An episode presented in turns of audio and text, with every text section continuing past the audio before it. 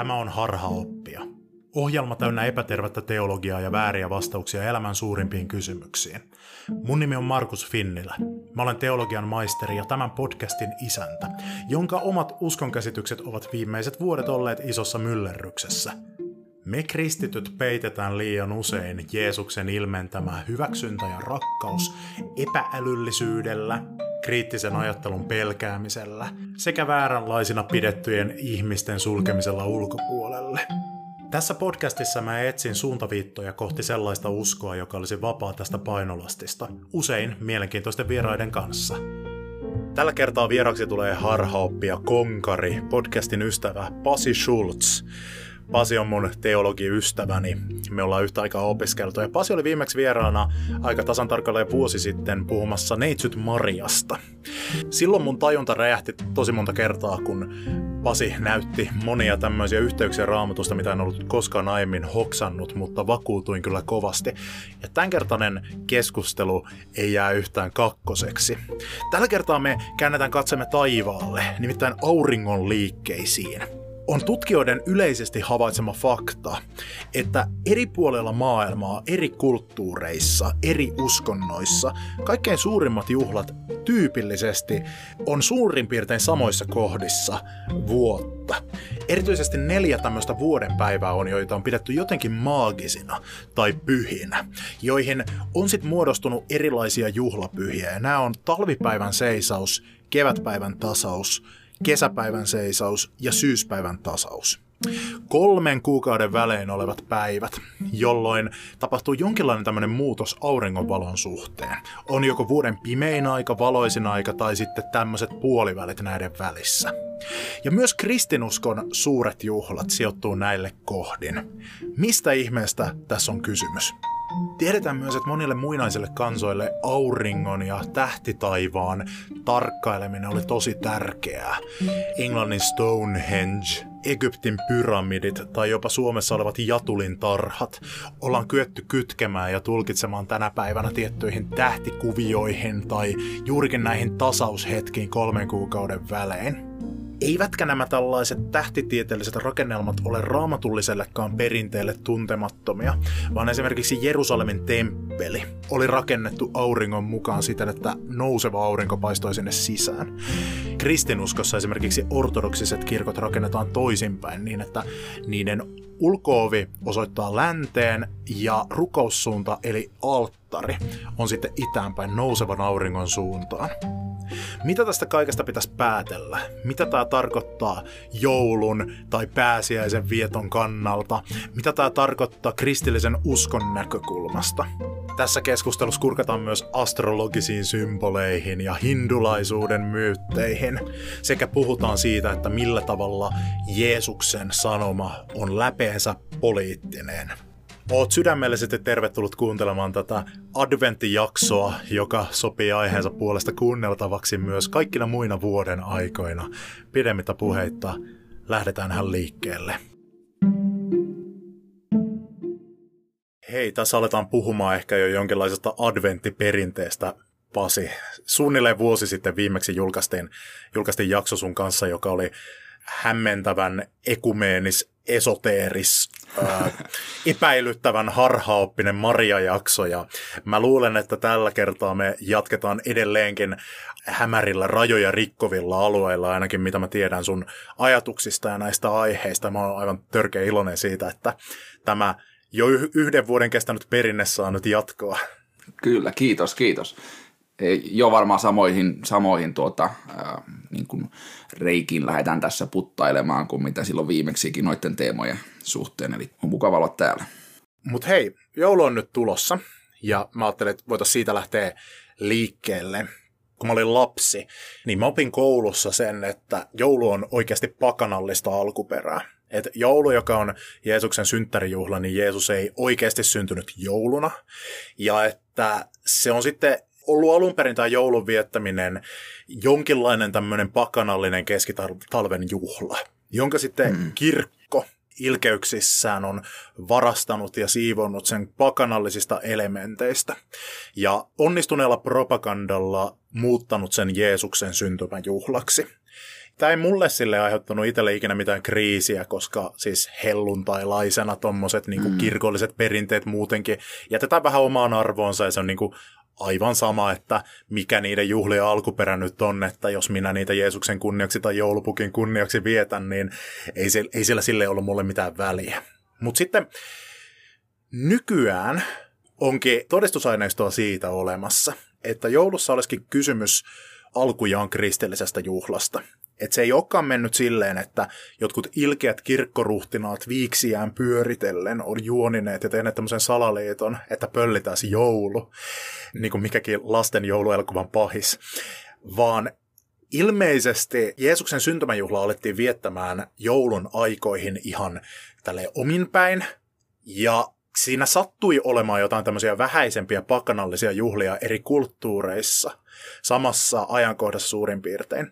Ja sitten kristillinen joulu, kun kristiuskon valta vahvistui, niin se ilman mitään sen kummempaa salaliittoa absorboi itsensä niiden niillä tiinoilla olleiden joidenkin paikallisten juhlien perinteitä. Ja näin ollen joulussa olisikin kysymys ihan oikeasti kristillisestä juhlasta kumpaa teoriaa sä kannatat? Onko tämä nyt pakanallista alkuperää vai kristillistä? Mulla on aika sam- samanlainen tarina varmaan tuossa kuin sullakin, ja, niin kuin oikeastaan kaikki nuo yksityiskohdat, että viime kädessä sille ei ole mulle hirveän iso merkitystä ollut, mutta toki se oli semmoinen, että wow, mitä täällä tapahtuu, kun niin kuin kuuli tästä pakanallisesta tapakanallisista juurista. Ja tota, jossain kohtaa ehkä silloin teininä se olikin semmoinen, että no, että no enhän minä sitten vietä joulua ollenkaan, koska se on tällainen mm-hmm. valtava, valtavan tuota pahuuden eh, kaiken alkuperä.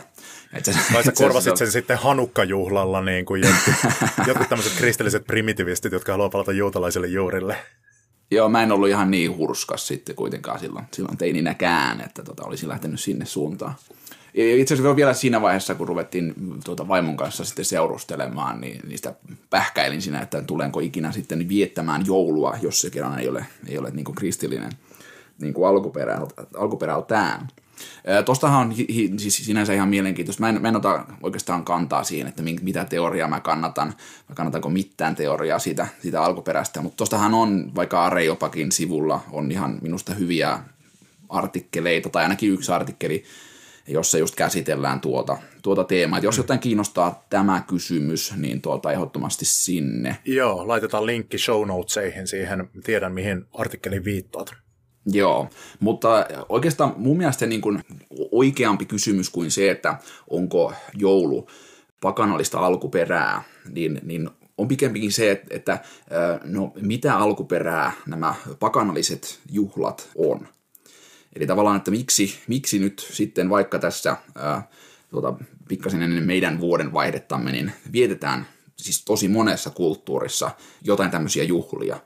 Ja, ja tota, vastaava kysymyshän voidaan sitten esittää, ja minusta pitääkin esittää, niin tuota, myöskin muiden vaikka kristillisten juhlien kohdalla. Niin kuin vaikka nytten pääsiäinen, joka ajoittuu tuonne keväälle, tai sitten vaikka juhannus, joka tuossa keskikesällä on, niin miksi, miksi niin kuin, että onko se niin kuin vaan sattuma, että nämä nyt on kaikki sitten just näihin niin kuin samoihin aikoihin kuin, kuin jotkut vastaavat juhlat, vaikka nyt hindulaisuudessa tai, tai tuota, jossain muussa ö, uskonnossa, tai vaikka siellä, siellä pakanuudessa.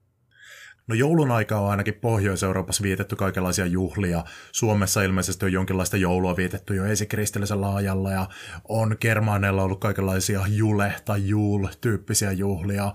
Roomalaisilla Saturnalia ja sitten voittamattoman auringon juhla. Juutalaisilla tietysti Hanukka. Osaisit sä heittää jotain konkreettisia esimerkkejä sit siitä, että minkälaisia juhlia on samaan aikaan tyyli vaikka pääsiäisen kanssa tai muiden näiden kristillisten juhlien kanssa muissa uskonnoissa? No joo, no jos esimerkiksi ottaa sieltä, tai no jaa, oikeastaan mä niin lähtisi ehkä tuossa, ennen kuin, niin kuin lähden antaa noita esimerkkejä tuosta, että mitä juhlia siellä vietetään, niin, niin haluaisin ehkä vastata siihen kysymykseen, että, että miksi ne on just näitä ajankohtia. Eli kaikkihan me on ehkä hoksattu tässä vaiheessa elämää se, että jos pystytään kuuntelemaan harhaoppia podcastia, niin pystytään myöskin havaitsemaan se, että päivähän on pikkasen lyhyempi nyt meillä tähän aikaan vuodesta. Ja, ja tämä on tietenkin semmoinen niin kuin ikään kuin universaali pohja meillä. Ei, ei universaali ole ehkä väärä sana, koska ei, muilla planeetoilla ne menee vähän eri tavalla, mutta, mutta tämmöinen, tämmöinen planetaarinen kuitenkin kaikkien niin kuin ihmisten jakama niin kuin yhteinen kokemus on tämä, että niin kuin, okei, no, on, on pidempiä päiviä ja sitten on niin kuin lyhyempiä päiviä ja, ja tota, mitä sitten täällä oikein tapahtuu. Ja jossain vaiheessa tulee ne pisteet sitten, niin kuin se päivä, kun niin kuin päivä sitten alkaa pidetä tässä tuota, talvella, taikka sitten kun se alkaa lyhetä sitten niin kuin kesällä, ja, ja, tuota, milloin tavallaan päivä on pisimmillään, ja sitten sen jälkeen se on lyhyempi. Ja sitten, jos niin kuin, luultavasti kaikki nyt hoksaat, mistä puhutaan, puhutaan siis niin kuin, talvipäivän seisauksesta ja kesäpäivän seisauksesta. Ja tuota, näiden väliin sitten tulee toiset päivät, jolloin tämä päivä ja yö on niin kuin täsmälleen yhtä pitkiä. Ja, ja nämä on sitten kevätpäivän tasaus ja syyspäivän tasaus. Eli tämmöistä neljä, puhutaan tasauspisteistä, näillä on erilaisia nimityksiä sitten, sitten tähtitieteessä ja muualla, mutta, mutta tasauspisteet on nyt semmoinen, mitä me voidaan tässä käyttää. Eli neljä päivää vuodessa, jotka on jollain tavalla niin kuin mm, merkityksellisiä, kun me katsotaan siis aurinkoa ja, ja ikään kuin päivän pituutta, valoa ja pimeyttä. Ja tämä on niin nyt se tausta, mistä mä lähtisin katsoa näitä pakanallisia juhlia tai, tai tuota, muiden niin maailmanuskontojen juhlia, niin tuota, on tämä, että, että okei, meillä on tällainen planeetta, jolla tapahtuu tällaisia ilmiöitä, ja me ihmiset kyetään kaikki kokemaan näitä. No sitten jos niin mietitään, että okei, meillä on nyt uskonnot eri aikoina sijoittaneet jotakin juhlapyhiä näihin hetkiin, niin tarkoittaako se sitä, että nämä on nyt sitten, nämä juhlapyhät on jotenkin nyt sitten demonista alkuperää, koska ne niin kuin eivät ole vaikka kristillisiä? No minun nähdäkseni nyt sinne niin kuin yleinen vastaus on, että, että ei. Et en ota nyt kantaa siihen, että onko siellä jotain, jotain tuota demonisia vaikutuksia tai jotain muuta siellä, siellä sitten mukana, mutta siis se, että ne on nämä ajankohdat, niin, niin se on meille annettuna. Se on ikään kuin luojan puhetta meille, että hei, kattokaapas nyt ympärillenne. Ja, ja jos miettii sitten niin eläimiä, joihin niin ihminenkin sitten lukeutuu, niin eläimethän on tyypillisesti muuttaa vähän käyttäytymistään sen mukaan, että no kuinka, kuinka pitkä se päivä on koska tämä vaihtelu, joka tietysti johtuu siitä, että meidän se planeettamme eh, pyörimisakseli on pikkasen niin kuin vinossa suhteessa aurinkoon, niin tämä aiheuttaa meille vuoden ajat. Ja eh, riippuen nyt missä päin me ollaan, jos me, kun me ollaan niin kuin pohjoisella pallonpuoliskolla, niin silloinhan se tarkoittaa sitä, että, että on, täällä tulee tämä talvi, tai sadekausi sitten joka tapauksessa tämmöinen pimeä jakso, jolloin, jolloin sataa kamalasti eh, vettä tai lunta tai jotain muuta, muita otuksia taivaalta. Ja sitten tuota, toisessa päässä on sitten kesä ja, ja täällä, täällä meillä päin, niin siinä sitten välissä on nämä kaksi muuta vuoden aikaa. Tämä on siis se, niin kuin, se mikä, mikä me kaikki niin kuin jaetaan, tämä kokemus, ja kaikki ihmiset ja kaikki eläimet, että hei, vuodenajat vaihtelevat.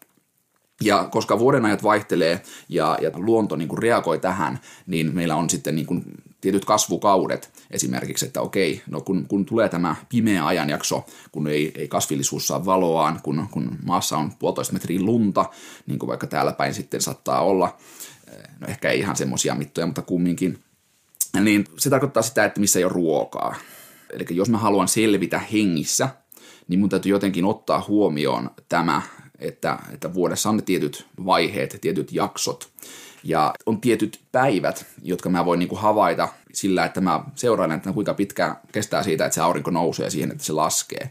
Jos mulla on jonkinlainen menetelmä, niin tuota sen, sen laskemiseen on sitten aurinkokello tai joku muu, niin tuota, silloin mä pystyn tämän perusteella päättelemään, että missä vaiheessa vuotta niin mun täytyy jollain tavalla reagoida tähän. Ja jos nyt ajatellaan niin kuin eri kulttuureja sitten, lähdetään sieltä vaikka niin kuin metsästä ja keräilijän elämästä, niin, niin käytännössähän se, jos eläimet, riistaeläimet lähtee, niin joko voi jäädä sinne niin kuin samoille huudeille kärvistelemään ja, ja toivoa parasta, että sieltä nyt joku pikku varpunen vielä jostain löytyy tai, tai joku puolukka sieltä lumikinoksen alta ja, ja sitten selviää. Tai sitten voi lähteä liikkeelle. Ja, ja tämähän on se ratkaisu, minkä monet niin kuin, eläimet tekee, että okei, lähdetään muuttamaan, ja, ja tuota, samaten sitten ihmiset ää, monissa kulttuureissa. Ja nyt kun lähdetään sitten niinku täältä, maanviljelyskulttuurissa tietysti se on toinen, kun voidaan pysyä aloillaan, mutta silloinkin se, että milloin mä nakkaan ne siemenet sinne peltoon, milloin mä ne sieltä käyn nyppäämässä pois, niin se pitää jollain tavalla pystyä tuota, laskemaan. Ja, ja se, joka pystyy laskemaan, niin tietysti pärjää pikkusen paremmin kuin se, joka ei pysty. Eli tämä, tämän, tämmöisen niin kuin ehkä taustan mun mielestä tarvii tämä pohdinta, koska me kuitenkin eletään tämmöisessä niin kuin McDonald's-kulttuurissa, jossa meillä on mitään hajua, että niin kuin, mistä ruoka tulee, että tuleeko se pistorasiasta vai, vai tuota, tuleeko se äh, tuota, kaupan kassalta, että en, en tiedä. Niin siksi me, me tavallaan tarvitaan tätä taustaa. Eli kolmen kuukauden välein siis on nämä tasauspisteet aina. Mm. Talvipäivän seisaus 21-20 välillä 12, eli about siinä just ennen joulua. Sitten kolme mm. kuukautta siitä kevätpäivän tasaus 19 tai 20 päivä maaliskuuta. Mä en muista näitä ulkoa, mä lunttasin näin juuri Wikipediasta. Siitä kolme kuukautta eteenpäin kesäpäivän seisaus 20 tai, tai viiva 22 kuudetta mm. ja siitä vielä kolme kuukautta eteenpäin, niin syyspäivän tasaus 22. tai 23. yhdeksättä. Ja nämä toimii niin semmoisina auringosta pääteltävinä semmoisina kivoina kiinnekohtina, jotka tavallaan merkkaa sit näitä kasvukauden ja luonnonkierron tämmöisiä vaihdoksia. Kyllä. Eli eh, jos nyt sitten lähdetään tätä taustaa vasten niin kuin miettimään, että no miten sitten niin kuin uskonnolliset juhlat on näille pisteille jotenkin päätynyt. En tarkoita, että kaikki olisi näillä, totta kai on paljon muitakin, mutta, mutta miksi nämä jollain tavalla tuntuu olevan keskeisiä, ää, niin on just tämä, eli silloin, silloin tapa on selkeästi havaittava käännekohta luonnossa, ää, ja se on meidän elon jäämisen kannalta tärkeää, että me jollain tavalla noterataan tämä – ja siihen vielä tietysti sitten voi laittaa niin bonuksena tämmöisen, en, en ole törmännyt kirjallisuudessa siihen luultavasti, koska luen liian vähän, mutta tuota, jos sä niin vertaat sitten taas tätä niin kuin eläinten muuttoliikettä ää, siihen, että monissa uskonnoissa niin näihin suurin juhliin liittyy pyhiinvaellus, niin siinä on jotain tosi samaa, minkä mä ehkä ajattelen, että voi ajatella, että se on, se on tällainen ainakin muistuma tästä tämmöisestä niin kuin muuttoliikkeestä ja sellaisesta näihin tasauspisteisiin. Aika hullun mielenkiintoista. Siis ajatteletko niin, että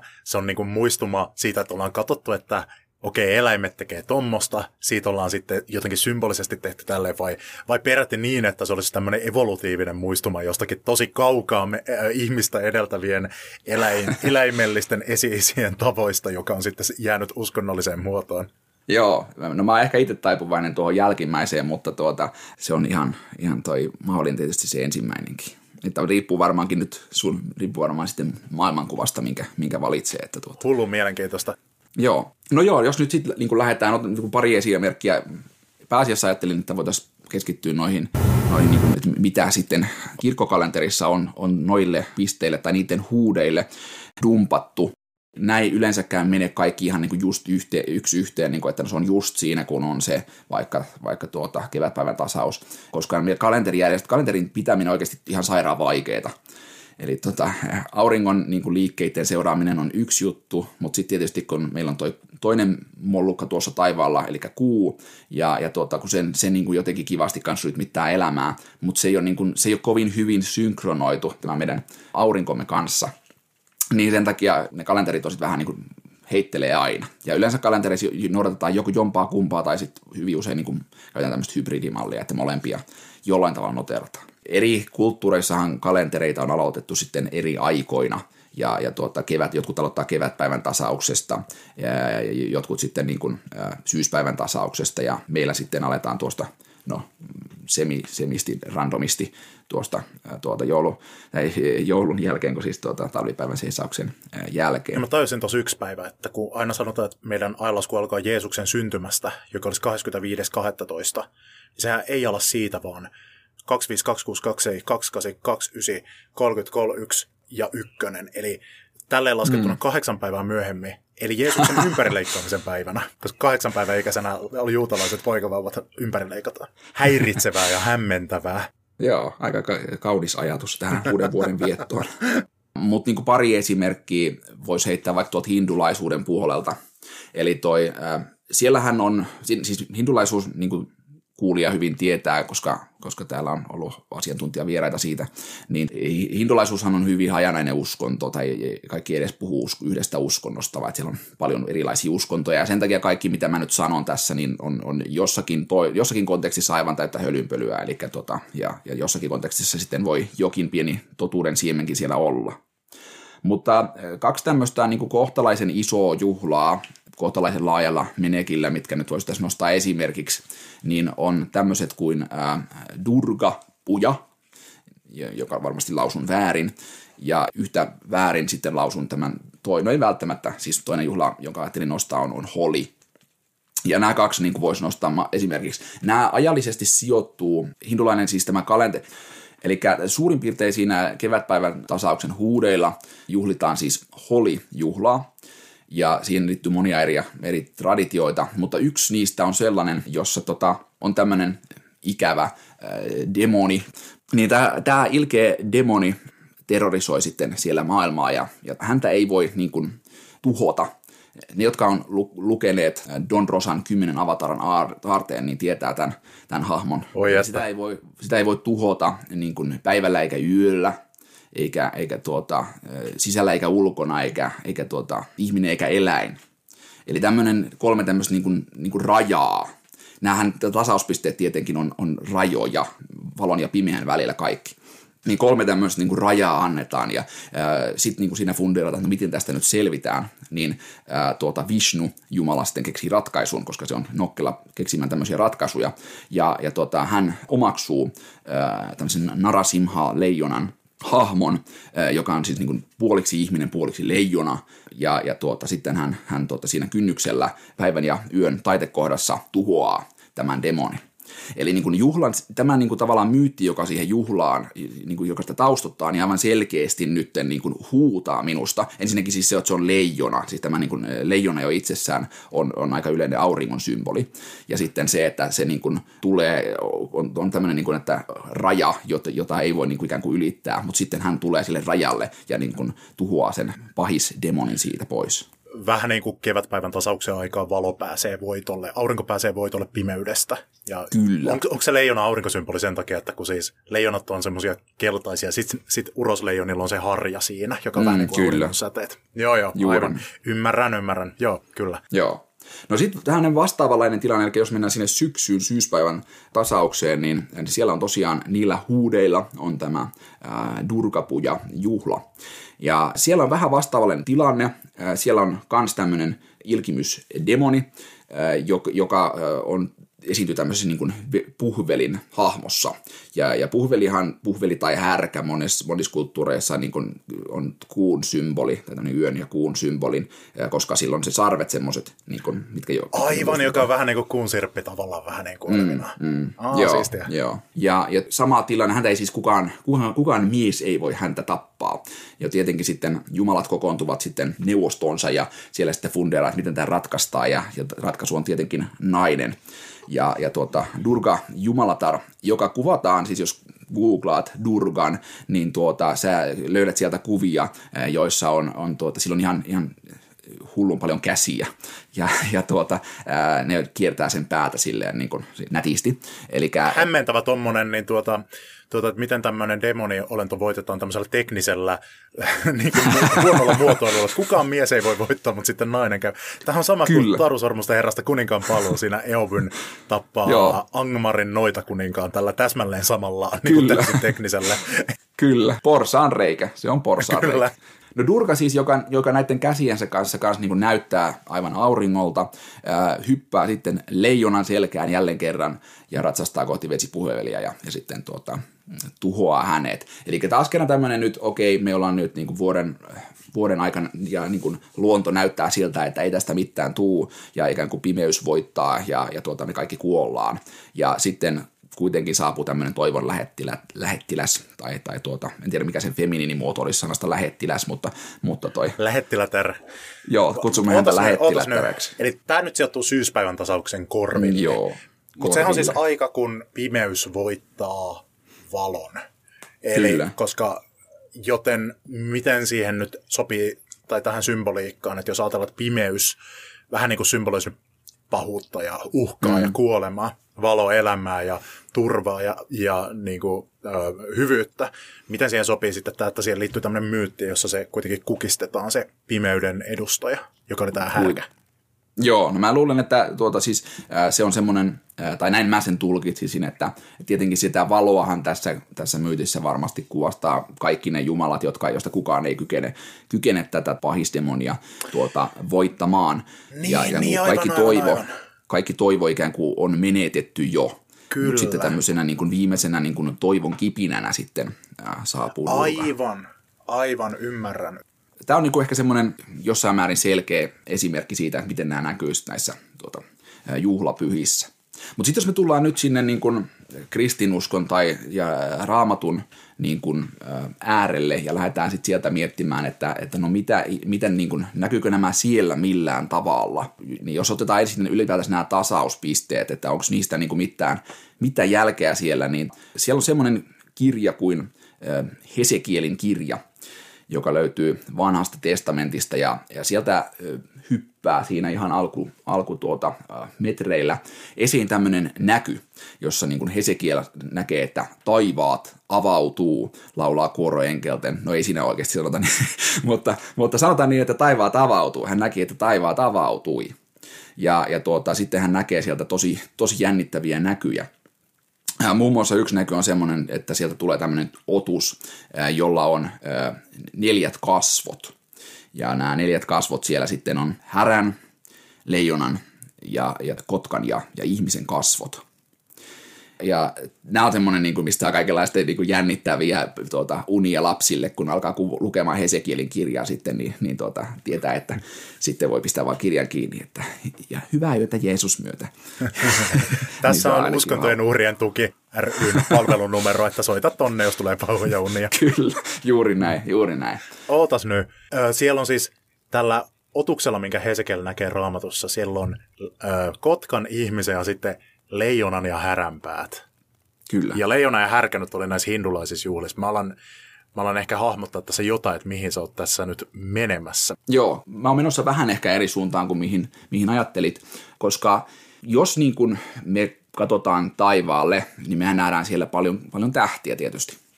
Ja meillä on näitä keinovaloja niin paljon, että meillä ei ole ihan hirveästi, me ei, tai on, olisihan meillä aikaa käyttää siihen tähtien taivaan tarkasteluun, mutta me ei käytetä ehkä ihan hirveästi aikaa siihen. Mutta jos sitten eletään kulttuurissa ennen näitä keinovaloja, niin sitten tähtitaivaan tarkkailu oli, oli tosi tärkeä juttu.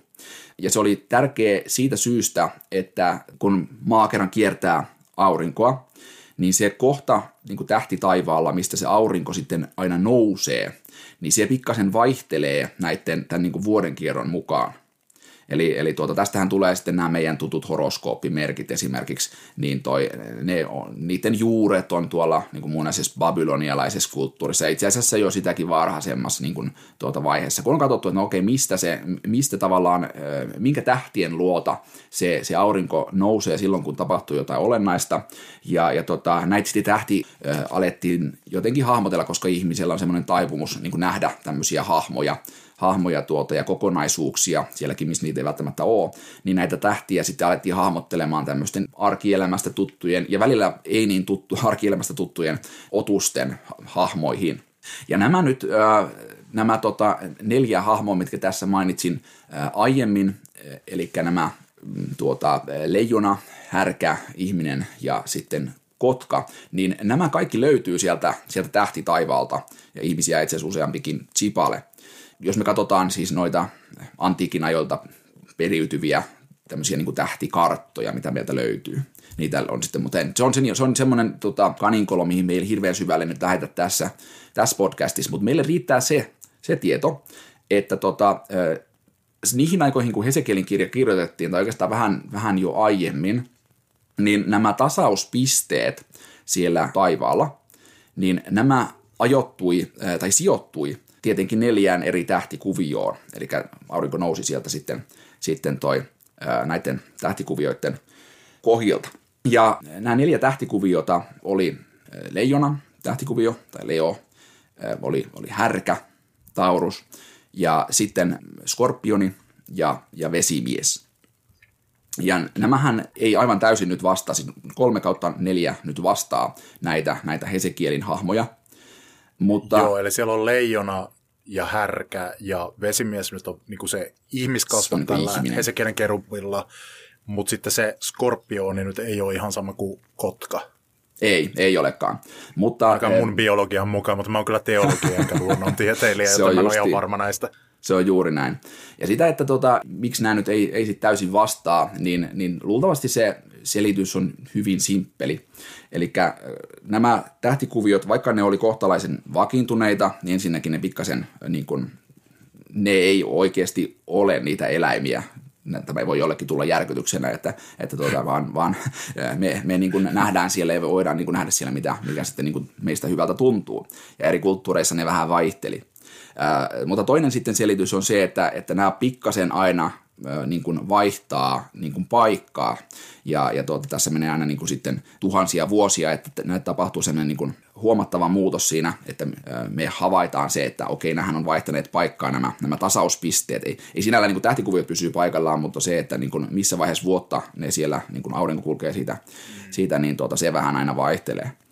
Ja, ja meillä on niin tämmöinen sama, samanlainen kuin tämä Hesekielin lista, niin löytyy semmoisesta syyrialaisesta rajakivestä, tai sanotaanko, että me nyt ei voi olla ihan sata varma, että onko se nyt siis tämä tasauspisteiden lista, mutta siis nämä samat hahmot löytyy semmoista syyrialaisesta niin rajakivestä, ja näitä rajakiviä yleisesti ottaen, niin tuolla lähi niin niihin oli tapana merkkailla näitä tasauspisteitä. Ja, Johtuuko ja se tuota, jotenkin semmoisesta symboliikasta, että, että kun nuo tasauspisteet on tämmöisiä raja-aikoja pimeän ja valon välillä, niin sitten ra, tämmöisiin fyysisiinkin rajoihin me merkataan niin kuin näihin talvipäivän seisauksen, kesäpäivän seisauksen ja muihin liittyviä symboleita? Joo, tuo voisi olla ainakin yksi semmoinen selitys sille, että varmasti muitakin sille voidaan antaa. Me ei oikein voida käydä kysymässä niiltä, jotka niitä on pystytellyt, mutta, mm. mutta tuo, tuo on nyt sen yksi, yksi tuota mahdollinen.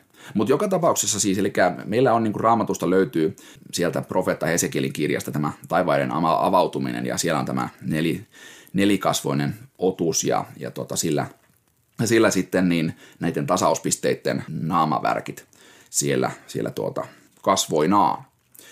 Eli se, se, se niin kuin, miksi tätä nyt tässä jollain tavalla jumppaa, niin on se, että tämä niin kuin luonnon tarkkailu, tasauspisteiden merkitys, se ei ole mikään tämmöinen niin kuin 300- tai 400-luvulla kristinuskoon jotenkin pakanuudesta kopipastella otettu juttu, vaan, vaan se on, se on semmoinen juttu, mikä siellä on, on niin kuin alusta alkaen mukana siellä, siellä tuota juutalaisessa kulttuurissa, joka nämä pyhät kirjoitukset sitten on tuottanut.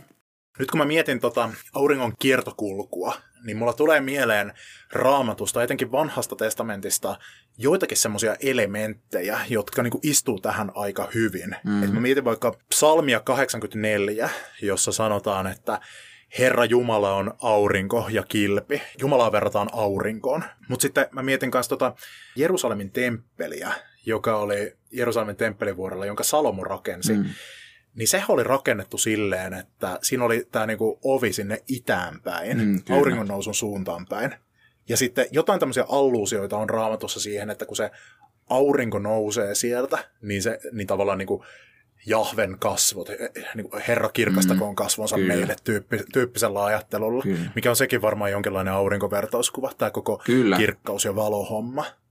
Ja just toi on, kun juutalainen ajatteluhan oli hirveän konkreettista, siis, siis tuota sillain, että mm. jos, jos niin kun, meillä on tapana sitä ajatella tosi abstraktisti, että kun Jumalasta just puhutaan mm. valona vaikka, niin me ajatellaan, että no e, eihän tämä nyt ole niin kuin valoa oikeasti, vaan, vaan tämä on jotain, mm. jotain tämmöistä sisäistä niin kuin viisautta tai jotain tämmöistä. Mutta mä luulen, että siinäkin niin. kun ottaa raamatun käteen ja lukasee sen silleen niin kuin konkreettisilla silmälaseilla läpi, niin, niin tuota, sieltä aukeaa varmasti aika mielenkiintoisia näkökulmia. No jos nyt mietitään niitä kristillisiä juhlapyhiä, niin tässä nyt on puhuttu jo siitä, että joulu on sijoitettu siihen talvipäivän seisauksen kohtaan. Pääsiäinen löytyy sieltä kevätpäivän tasauksen tietämiltä. Juhannuksesta eli kesäpäivän tasauksesta ja sitten syyspäivän tasauksesta me ei ole vielä kauheasti puhuttu. Joo. Juhannus-nimi se viittaa Johannes Kastajaan, eikö, eikö olekin näin? Kyllä, joo. Se on niin kuin, tietenkin sekä Johannes Kastajan juhla, mutta tietenkin vähän laajemmassakin mittakaavassa niin kuin tämmöinen tavallaan kasteen ja, ja niin kuin seurakunnan kirkon niin kuin juhla. Okay. Että, tota, kun se tulee, niin kuin, se tulee niin kuin siinä helluntain, helluntain jälkeen sitten, niin, niin tota, tulee vaikkapa ortodokseilla sitten tuo apostolien paasto ja, ja, ja tuota, sitten sen jälkeen niin sinne juhannusta kohti mennä. Mutta syyspäivän tasaus ei soita nyt ihan niin vahvoja kelloja kristinuskoa, kun mietitään, että pyhäinpäivä ja Halloween on vähän liian myöhään, ehkä vähän turhan Joo. myöhään, että se nyt voitaisiin siihen vääntää, mutta mitä sieltä löytyy sieltä syyspäivän tasauksesta? Joo, ja tässähän nyt tullaan siihen, että tietenkin eri, eri tuota, kirkkokunnilla on vähän erilaisia juhlia, mutta aika varhainen juhla on siinä syyskuun 29. päivä, eli Mikkelin päivä. Ja varmaankin, en ole itse asiassa tsekannut tätä, mutta oletan, että meillä, meillä varmaankin se jostain säästösyistä on sitten siirretty, siirretty johonkin sunnuntaille sitten, joka siinä lähellä on, mutta, mm. mutta tuo, joka tapauksessa niin Mikkelin päivä löytyy sieltä. Ja nyt kun, nyt kun me siis tullaan näihin, että no okei, no mitä se sitten, onko näillä niin mitään väliä näillä, näillä tuota, että jos siellä nyt on jotain juhlia, niin näistä rakentuu semmoinen tarina, joka minun mielestä jollain tavalla kiteyttää aika kauniisti kristinuskon perusviestin ja sanoman. Jos niin ajattelet vaikka uskon tunnustuksen niin kuin sanotuksia, että no, kuka on niin kuin Kristus, niin hän on valo valosta. Ja, ja tuota Johanneksen evankeliumikin alkaa sillä, että hänessä oli elämä ja, ja elämä oli ihmisten valo. Niin silloin, jos niin kuin haluaa kommunikoida evankeliumia jollain tavalla ymmärrettävästi, niin tässä on aika hyvä semmoinen alusta näissä niin kuin vuoden kierrossa ja näissä tasauspisteissä, kun millä voi niin kuin lähteä rakentamaan semmoista kertomusta. Okei, me puhutaan nyt valosta. Hei, hei, hei, saanko esitellä teille maailman valon? Niin tota, aika näppärä keino on käyttää näitä hyväksi. Mutta jos aloitetaan siitä Mikkelin päivästä, tietenkin kirkkovuosihan alkaa adventista läntisessä kristikunnassa, ja itäisessä kristikunnassa se kuitenkin alkaa tuosta jo itse asiassa syksystä, mutta tämä myöskin tarinan kerronnan kannalta minusta tämä on passeli aloituskohta. Eli sä voisit vaikka lukasta sieltä Uudesta testamentista viimeisestä kirjasta ja Johanneksen ilmestyksestä. Joo, että sitä ollaan niin tuttuja kavereita tässä podcastissa, että ruvetaan isännälle tässä jakelemaan näitä niin kuin puheenvuoroja, mutta ei, ei siinä mitään. Ilmestyskirjaan, mikäs, mikäs luku se nyt oli, minkä sä halusit, että mä täältä katon? Otappa sieltä luku 12. Miksi musta tuntuu, että aina me sun kanssa päädytään tänne ilmestyskirjan lukuun 12. Me ollaan nimittäin tästä aiemminkin puhuttu vuosi sitten. Ihan totta muuten. Joo, me jatketaan siitä, mihin me jäätiin viimeksi. Tuota, niin. Puhutaan sitten ensi vuonna lisää tästä, mutta lähdekö me tästä ihan alusta lukea vai mistä kohtaa? No tota, otappa siitä kohtaa, kun sanotaan, että taivaassa syttyi sota. Taivaassa syttyi sota. Mikael ja hänen enkelinsä kävivät taisteluun lohikäärmettä vastaan. Lohikäärme enkeleineen teki vastarintaa, mutta kärsi tappion, eikä sille ja sen joukolle ollut enää sijaa taivaassa. Tuo suuri lohikäärme, tuo muinaisaikojen käärme, jota kutsutaan paholaiseksi ja saatanaksi, tuo koko ihmiskunnan eksyttäjä syöstiin maan päälle ja samoin syöstiin alas sen enkelit. Minä kuulin, kuinka taivaassa sanottiin kovalla äänellä, nyt on pelastus tullut, meidän Jumalallamme on kuninkuus ja mahti, ja hänen voidellulla on valta. Nyt on syyttäjä syösty alas, tuo, joka meidän Jumalamme edessä syytti veljemme päivin ja öin. He voittivat hänet. Karitsan veri ja heidän todistuksensa toivat heille voiton. He eivät säästäneet henkeään, vaan olivat valmiit kuolemaankin. Iloitkaa siis taivaat ja te taivaiden asukkaat. Mutta voi maata ja merta. Saatana on laskeutunut teidän luoksenne. Se on raivon vallassa, sillä se tietää, että sen aika on lyhyt. Tuo vaikka riittääkin. Eli tässä on nyt se niin kuin Mikkelin päivän tarina jotenkin pähkinän kuolessa. Eli silloinhan siis juhlitaan niin kuin arkkienkeli Mikaelia, joka on, on tuota, raamatussa yksi tämmöinen niin kuin, no siis Jumalan kansan puolustaja ja, ja tämmöinen eh, Jumalan sotajoukkojen jonkun sortin johtohenkilö siellä tuota, tässä kertomuksessa.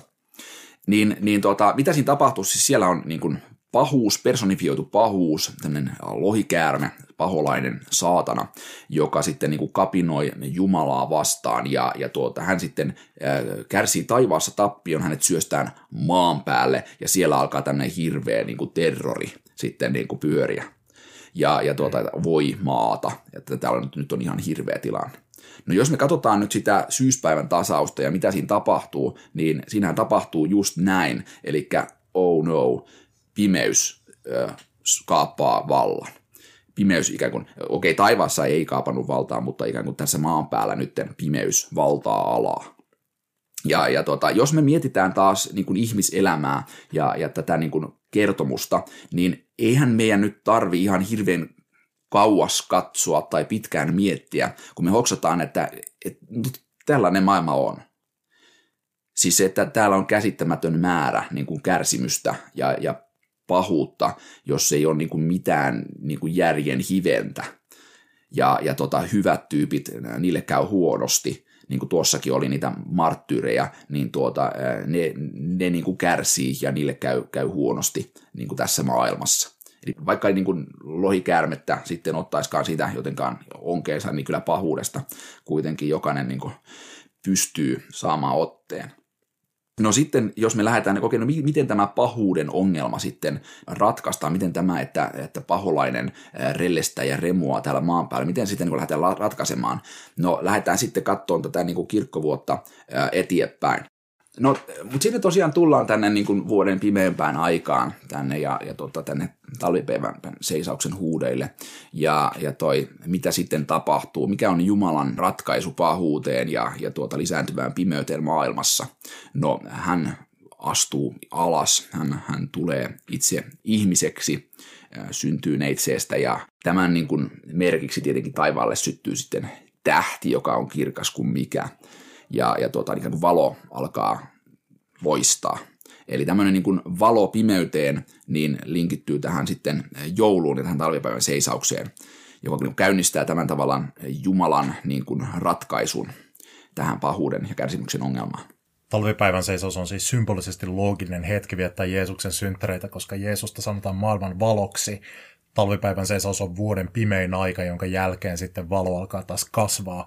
Eli valo vähän niin kuin syntyy silloin. Kyllä, ja tästä sitten me kun lähdetään tavallaan, me kuljetaan sitten se kevät siinä lävitte, se pikkuhiljaa se valo alkaa lisääntyä siellä, jos me katsotaan Jeesuksen elämää, niin tietenkin alkaa sitten julkinen toiminta ja, ja muuta.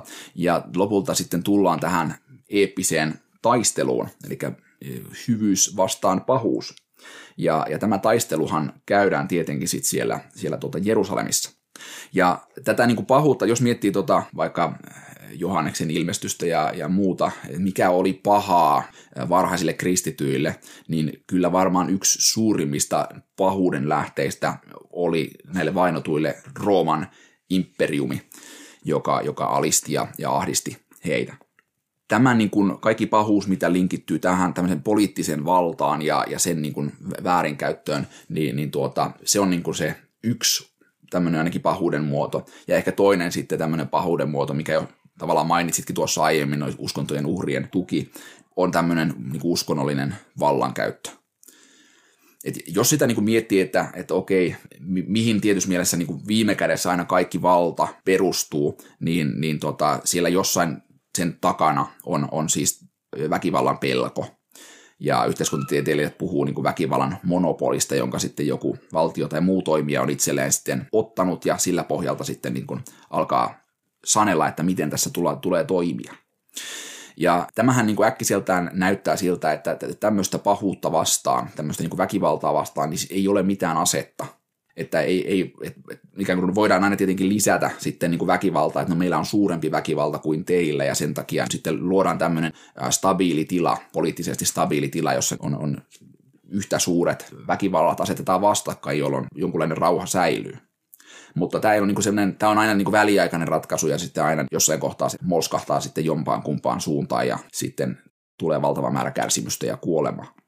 Niin tämä sitten, miten Jeesus kohtaa tämän pahuuden, tämän lohikäärmeen, tämän väkivallan, mikä, mikä niin kuin tässä maailmassa on ja pitää sitä valtaa, niin, niin tuota, miten se kohtaa tämän, no hänen niin kuin oppilaansa Pietari ajatteli, että no tämähän ratkaistaan sille viisiin, että me otetaan niin miekat kätteen ja aletaan kiskoa korvia irti, koska se on hyvä homma.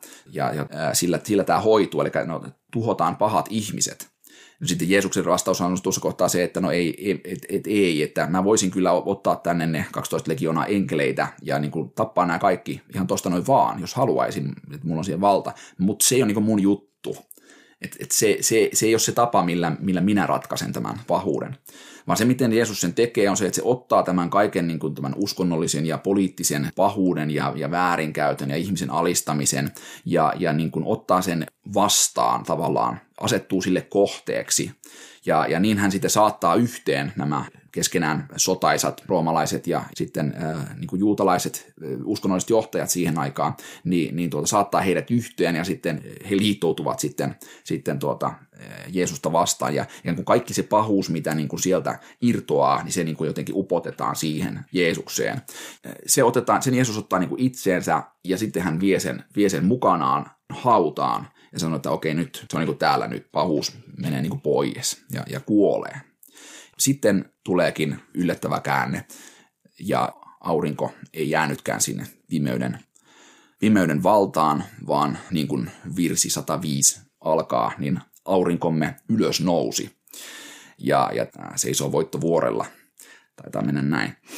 Ja, ja tota, Kristus nousee kuolleista, katkaisee ikään kuin tältä väkivallan ja pelon vallankäytöltä kaikki aseet, eli se, se siinä kohtaa, kun ei ole niin kuin mitään menetettävää, eli jos, jos tavallaan, jos kuolema, joka on semmoinen viimeinen pelote sitten aina, aina niin tuota, jos kuolemalla ei olekaan valtaa, jos siltä riistetäänkin se valta pois, niin silloin väkivalta menettää merkityksensä. Ja ikään kuin uhkailu ja tämmöinen niin kuin manipulointi, niin menettää merkityksensä. Ja, ja tota, tämä on niin kuin se, se kevätpäivän tasauksen sanoma. Joo, eli kevätpäivän tasaukseen tämä liittyy si- sitä kautta, että kun siinä valo pääsee taas voitolle pimeydestä. Valo voittaa pimeyden, pimeys kukistetaan. Niin samalla lailla Kristus kukistaa siinä nämä pimeyden vallat, poliittisen ja uskonnollisen pahuuden ja niiden mm. taustalla olevan tämän pimeyden. Se mua mietityttää taas, että Jeesuksen kuolema ja tämä opetuslasten kokemus hänen ylösnousemuksesta ja uskon, että Jeesuksen ylösnousemus, nehän ihan historiallisesti tapahtui mm. tuossa pääsiäisenä. Se siis tiedetään, että se niinku oikeasti tapahtui siinä kevätpäivän tasauksen tietämillä. Kun taas nämä muut, joulu, no Jeesus ei varmaankaan syntynyt oikeasti joulun aikana. Ja sitten toi no Mikkelin päivä, arkkienkelin Miikaelin taistelu pimeyden voimia vastaan, se nyt on hyvin, hyvin vaikea sijoittaa kalenteriin. Mitä tästä, mitä tästä nyt pitäisi ajatella? Onko siinä joku kosminen suunnitelma, että Jumala maailmankaikkeutta luodessaan katsoi silleen, että okei, mä, mä teen niinku tämmöisen vuoden kierron, että tuossa kohtaa vuotta maapallolla, valo voittaa pimeyden, niin se on sitten just se kohta, jossa mun poikani tulee kukistamaan pimeyden vallan. Mä niin mietin tätä, että mikä tämä on loppujen lopuksi tämä suhde tämän mm, mm. Niin auringon, tämän kierron Kyllä. ja sitten tämän niin historiallisen Jeesuksen elämän kanssa. Kyllä, ja tota voi minusta niin kuin, tuossa on aika paljon semmoista kontemplaatiovaraa tuossa kysymyksessä. No jatketaanko vielä sinne viimeiseen tuota tasauspisteeseen? Joo, jatketaan juhannusta kohta. Joo, Eli tietenkin, jos, jos me ajatellaan vaan, että, että tuota, se on Johannes Kastajan juhla, mikä tietenkin niin kuin se syy, miksi on siinä, niin tulee sieltä joulusta ja puoli vuotta aiemmin. Niin luonnollisesti, koska Johannes oli puoli vuotta Jeesusta vanhempi, niin totta kai sen synttärit on puoli vuotta aiemmin ja joulu on siinä, missä se on, koska se on yhdeksän kuukautta Marian ilmestyspäivästä, joka on suunnilleen samaan aikaan kuin pääsi. Kyllä, kyllähän nämä pystyy niin kuin linkittämään toisiinsa nämä, nämä tuota Mikkeliä ehkä lukuun ottamatta, niin tota, mutta terveiset kuitenkin mikkeliläisille. Ää, niin, niin toi, mutta sitten sinne Johannes Kastajan lisäksi, jos me otetaan tosiaan tämä kaste ja, ja sen symboliikka, niin tämähän on siis varhaiskirkossa ja, ja miksei edelleenkin, niin tota, Tämä on hyvin rikas niin kuin, tavallaan tapahtuma ja siinä on monenlaista symbolia, mutta kyllä se ehkä minusta se niin kuin voimakkain symboli, mikä kasteeseen liittyy, on se, että, että siinä ihminen eh, niin kuin, kuolee. Siinä ihminen kuolee ja tuota, ää, sitten hän niin kuin, nousee kuolleista tai, tai uudesti syntyy. No, mikä pointti tässä nyt sitten on, niin, niin to, miksi tämmöinen rituaali sitten on mukana ja miten se nyt linkittyy tähän tarinaan. No tämä linkittyy tähän tarinaan sillä tavalla, että kun kasteessa ää, kristitty niin kuin rituaalisesti osallistuu ää, Jeesuksen kuolemasta, niin kuin tulee ikään kuin kuolee Jeesuksen kanssa ja, ja ylös nousee Jeesuksen kanssa – niin silloin se ensinnäkin, meistä tulee tämmöisiä pikkuaurinkoja, pikkuvalonkantajia, niin, niin tuota, ja, ja tässä on oma, oma symboliikkansa, mutta siis jos me ajatellaan tätä niin kuin poliittista ja uskonnollista niin kuin vallan väärinkäyttöä, niin, niin tuota, jos kristitty on kasteen vuoksi kuollut ja, ja ylösnoussut, ja ikään kuin osallinen siitä ylösnousemuselämästä, niin, niin silloin kasteessa on kyse siitä, että me niin kuin vapaudutaan samalla tavalla siitä väkivallan manipuloinnin vallasta ja siitä, siitä kaikesta pahuuden vallasta. Siinä merkityksessä, siis tähän tietenkin nyt niin kuin on paljon erilaista, eri, eri kirkkokunnat tulkitsevat tätä vähän eri tavoin, mutta niin ainakin minimiajatus on se, että no jos, jos olen jo kuollut kerran, niin en voi kuolla enää toiste. Siispä, kun mulle tulee se joku vallanpitäjä sitten sanomaan, että sun täytyy toimia moraalittomasti, sun, sun täytyy vahingoittaa toisia ihmisiä, niin, ja, ja tämähän voi tapahtua, niin kuin lähihistoria opettaa, niin tuota, ihan hyvinkin nopeasti tavallaan, nopealla aikataululla ikään kuin tämmöinen länsimainen yhteiskunta voi niin kuin, jotenkin päätyä tämmöiseen tilaan. Niin kun kristitylle nyt tullaan sanomaan näin, niin, ja, ja sitten seuraa joukko uhkauksia, niin, niin ainakin periaatteen tasolla, niin jos me uskotaan tähän, että, että tuota, se on todella tapahtunut, tämä Kristuksen ylösnousemus ja tämä kaste todella liittää meidät siihen ylösnousemukseen, niin silloin tämä valta katoaa. Me, meihin ei voi silloin kohdistaa tämmöistä niin kuin painostusta, tämmöinen moraalittoman toimi. Ja, ja tämä vapauttaa sitten niin kuin meidät toimimaan moraalisesti oikein. Siis tämä on just se pointti, mikä teki varhaiskirkon marttyyreistä niin merkittäviä, että kun keisari oli tottunut siihen, että hän saa valtansa ja tahtonsa läpi sillä, että hän vaan tappaa ne, jotka on eri mieltä. Mutta sitten olikin tämä porukka, joka olikin sitä mieltä, että korkeinta valtaa ei pidä se keisari, vaan, vaan kuoliaksi kidutettu, mm. uskonnollisen ja poliittisen eliitin hylkäämä väkivallaton, koditon, juutalainen raksamies. Ja sitten kun niille ei merkannut mitään se keisari uhkaus niille marttyyreille siitä, että mä tapan teidät, niin sitten keisarille ei ollut mitään valtaa siihen, että oli yksi niistä kristinuskon alkuaikojen syistä, minkä takia se levisi niin paljon ja miksi se sitten sit lähti muuttamaan Rooman valtakuntaa tavallaan sieltä niin kuin alhaalta ylöspäin ja kristinusko mainettaan paremmin mun mielestä monia semmoisia Rooman valtakunnan brutaaleimpia puolia onnistui sieltä sitten poistamaan siitä valtajärjestelmästä, mutta tosin to, toki kyllä niin kuin itsekin korruptoitui mm. siinä kohtaa muilta osin, kun niin tuota, esimerkiksi tuli valtion uskonto kristinuskosta. Mutta mä mietin sitä, että minkä takia sitten jos, jos kaste on semmoinen juttu, joka tappaa sen ihmisen niin, että hän pystyy elämään vapaana näistä tämmöisistä niin kuin väkivaltaan perustuvista valtajärjestelmistä ja elämään semmoisen Jumalan valtakunnan periaatteiden mukaan, jossa se valta perustuukin itsensä antavaan rakkauteen. Minkä takia nämä on semmoisia niin poikkeustapauksia, nämä tämmöiset kristityt, jotka oikeasti sitten elää sen mukaan, että ne on näitä pyhimyksiä ja marttyyreitä, joita fiilistellään vielä vuosituhansien jälkeen, kun ne oli niitä, jotka teki niin, tai sitten jotakin Dietrich Bonhoeffereita mm. ja muita tämmöisiä poikkeusyksilöitä, jotka nousee vastustamaan jotakin antikristillistä valtaa. Minkä takia suurin osa kristityistä ja kastetuista ihmisistä sitten sen tiukan paikan tulleen kuitenkin menee siihen lohikäärmeen kelkkaan, eikä, eikä niihin marttyyreihin, jotka taistelee Kristuksen kanssa rakkaudella niitä väkivaltaisia järjestelmiä vastaan. Mm. Tuo on todella hyvä, todella hyvä kysymys, ja, ja siihen ei varmaankaan jos ei sulla ole jotain patenttivastausta olemassa tuohon, niin, niin tuota ei. Ei, ei, ei, ole minullakaan tuohon mitään patenttivastausta. Mutta mulla niin, tästä nyt nousee, tämän, kun sä oot tätä vuoden kiertoa tässä avannut, niin mulla nousee siitä nyt semmoinen ajatus, kun mä tuossa aiemmin valmistelin, että mä kysyn sulta sitä, että no eikö tämä niinku ole silleen vähän hankala kristinuskon kannalta, tai että jos ymmärretään näin, että vuodessa valo ja pimeys taistelee, niin se kuvaa tämmöistä, niin kuin, että välillä valo on voitolla ja välillä pimeys. Ja ne käy tämmöistä ikuista kiertokulkua, kun kristiuskossa nyt jotenkin pitäisi ajatella näin, että se pimeys on voitettu silloin 2000 vuotta sitten Kolkatalla ja sitten kolme päivää myöhemmin, kun Jeesus nousi kuolleista, ja että se on niin kuin sillä selvää, että pimeyden tämä valta on taputeltu ja valo lopulta voittaa. Lopulta on se ikuinen juhannus, joka ei lopu, siis että valo, valo on valloillaan. Mm.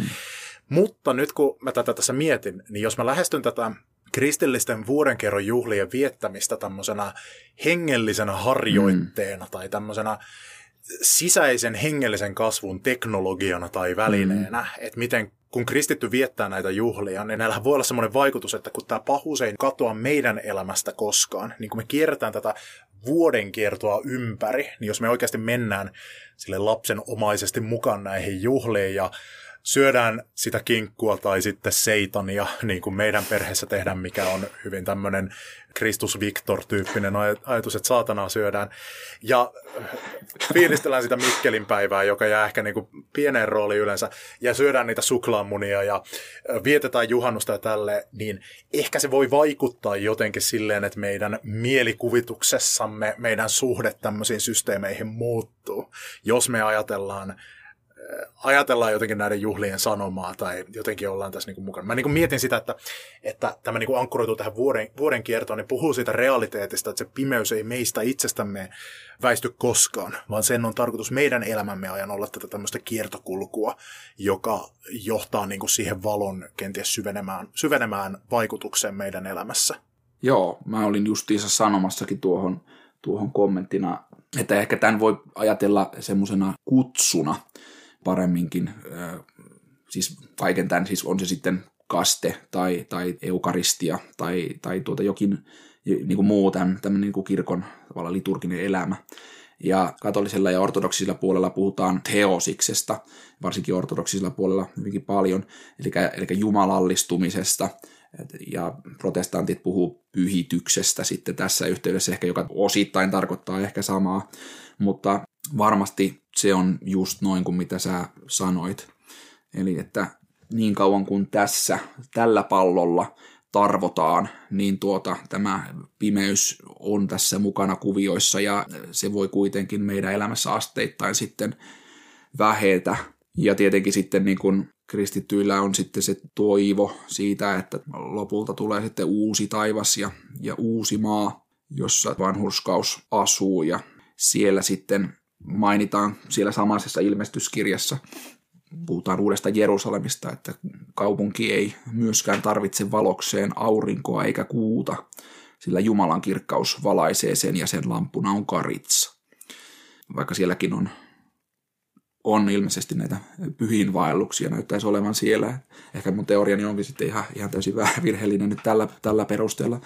Ää, mutta toi lopullinen valonvoitto, niin se on varmasti vielä edessäpäin on olemassa näitä semmoisia salaliittoteorioita, joiden mukaan Jeesus olisi keksitty tämmöisistä joistakin auringon jumaluuksista, jotka niin nousee aamulla ja illalla sitten kuolee ja sitten aina ylös nousee. Tai sitten vuoden kierron kautta, että ne kuolee syyspäivän tasauksessa ja nousee sitten taas keväällä.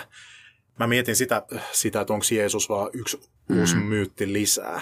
Ja se oli hirveän keskeinen C.S. Lewisin, mm. eli Narnian kirjoittajien kääntymyksessä, kun hänen paras kaveri J.R.R. Tolkien, hän oli voimakkaasti katolilainen ja Lewis oli sitten ateisti.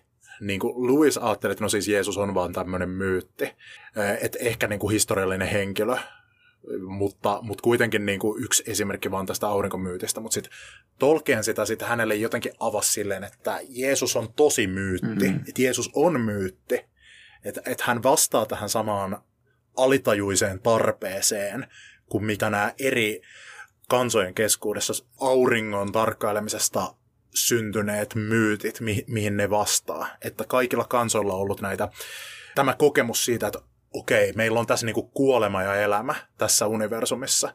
Että on rumuus ja kauneus, on merkitys ja merkityksettömyys, on entropia ja uuden luominen. Ja että nämä niin kuin kamppailee. Tätä on, kansat on kokeneet, kun ne on katsoneet tätä vuoden kiertoa ja sitten keskittyneet näihin tasauspisteisiin. Ja siihen on sitten syntynyt näitä erilaisia myyttisiä hahmoja. Mutta sitten, että Jeesus onkin ihan oikea tyyppi. Me tiedetään se historiasta. Että hänessä inkarnoituu, tulee lihaksi se eri kansojen ja uskontojen ja mytologioiden kätketty toive, joka näkyy tässä vuoden kierron juhlinnassa ja joka näkyy nois, joka on noussut tästä esimerkiksi tai saanut ilmiasunsa tästä tasauspisteisiin annetusta huomiosta. Niin tämähän sitten lopulta oli yksi keskeisimmistä syistä, minkä takia C.S. Lewis tuli uskoon omien sanojensa mukaan tosi vastentahtoisesti, että hän oli vastentahtoinen käännynnäinen, mutta hänelle tämä oli tosi merkittävä ajatus tämä Kristus tosi myyttinä. Ja toi mun mielestä jotenkin asettaa myös aika silleen kauniiseen valoon eri mytologiat ja niin kuin ihmiskunnan kollektiivisen mytologisen alitajunnan merkityksen mm. ja sitten eri uskonnot myös. Että ne, ne osoittaa kohti sitä, tai Jeesus ottaa sen kaiken hyvän, mitä on näissä eri kulttuureissa mm. ja mytologioissa, ja hän sitten tosi yllättävällä tavalla omassa kehossaan toteuttaa tämän oikeasti, mikä on siihen asti ollut vain myyttinen juttu. Mm. Minkä takia sä ajattelet, että Jeesus on nyt jotenkin spesiaali asemassa verrattuna näihin muihin tämmöisiin uskonnollisiin hahmoihin, jotka liittyy näihin vuodenkierron juhliin eri kulttuurissa. Tietenkin kristittynä lähestyn sitä ehkä siitä näkökulmasta, että no ensinnäkin siitä, että siihen liittyy tämä kokemuksellisuus siitä, siitä että tämä niin kuin toimii jollain tasolla käytännössä. Ja tietysti mielessä tämä kokemus ehkä muodostaa semmoisen jonkunlaisen aksiooman siinä, siinä sitten niin kuin itselle, että miten, miten tähän suhtautuu. Toki Jeesuksen niin kuin historiallisuudesta on, on hiukan eri tavalla dokumenttia olemassa kuin, kuin vaikkapa Durgan historiallisuudesta. Ja, ja myöskin se, että Jeesus, Jeesusta pidet, on pidetty niin kuin alusta lähtien historiallisena hahmona, niin, niin se on aika olennainen pointti sekin. Ja sitten myöskin tämmöinen, joka ei nyt suoraan, eh, tätähän ei varmaan voi mitenkään, niin kuin, tämä ajattelen sen niin, että tätä ei niin kuin voi sinällään jotenkin todistaa, että pikemminkin niin, että, että tuota se usko syntyy tai, tai ei synny ja sitä voi sitten vahvistaa suuntaan tahi toiseen. Sellainen niin vahvistusharha harha on tuota aika, aika tuota keskeinen kuitenkin osa ihmisen tapaa ajatella. Mutta ehkä se semmoinen tavallaan mitä lisäarvoa siitä tulee, että Jeesus jos Jeesusta pidetään historiallisena tai kristinuskoa jotenkin niin kuin hyvänä juttuna, niin mä ajattelen, että se moraalinen ulottuvuus on jotenkin todella todella pysäyttävä. Ja, ja semmoisen niin niin valta, just tämä niin kuin valtarakenteiden ja se, että, se, että niin kuin oikeasti siinä ytimessä on alaston raksamies, joka, joka orjana telotetaan, niin, niin tuota, että siinä on Jumala kaikessa kirkkaudessaan niin kuin kaikkein selkeimmin meille esitetty. Että Jumala on tämmöinen niin itsensä lahjoittava rakkaus, joka eh, kieltäytyy kostamasta. Niin, niin siinä on minusta semmoista niin kuin esimerkkiä, semmoista valoa, mitä kohti kannattaa kulkea. Ai että, kiitos tuhannesti siitä, että olit taas mukana ja mä toivon, että me saadaan jatkoa vielä tälle sun vierailulle. Nämä on aivan huippuja nämä sun, tämä sun kyky niin löytää näitä yhteyksiä sieltä, mistä missä niitä, niitä ei ole. ole. tai, tai missä ne on kätketty. Nimenomaan. Ja siinä oli meidän tämänkertainen harhaoppia jakso. Jos jäi mitä tahansa kysyttävää tai kommentoitavaa, niin pistähän postia osoitteeseen harhaoppia.gmail.com. Voit myös tilata podcastin, käydä tykkäämässä Facebook-sivusta tai seurata Instagramissa. Mutta hei, rauhaa, rakkautta ja kolmiyhteisen Jumalan siunasta sinulle hyvä harhaoppinen kuulijani.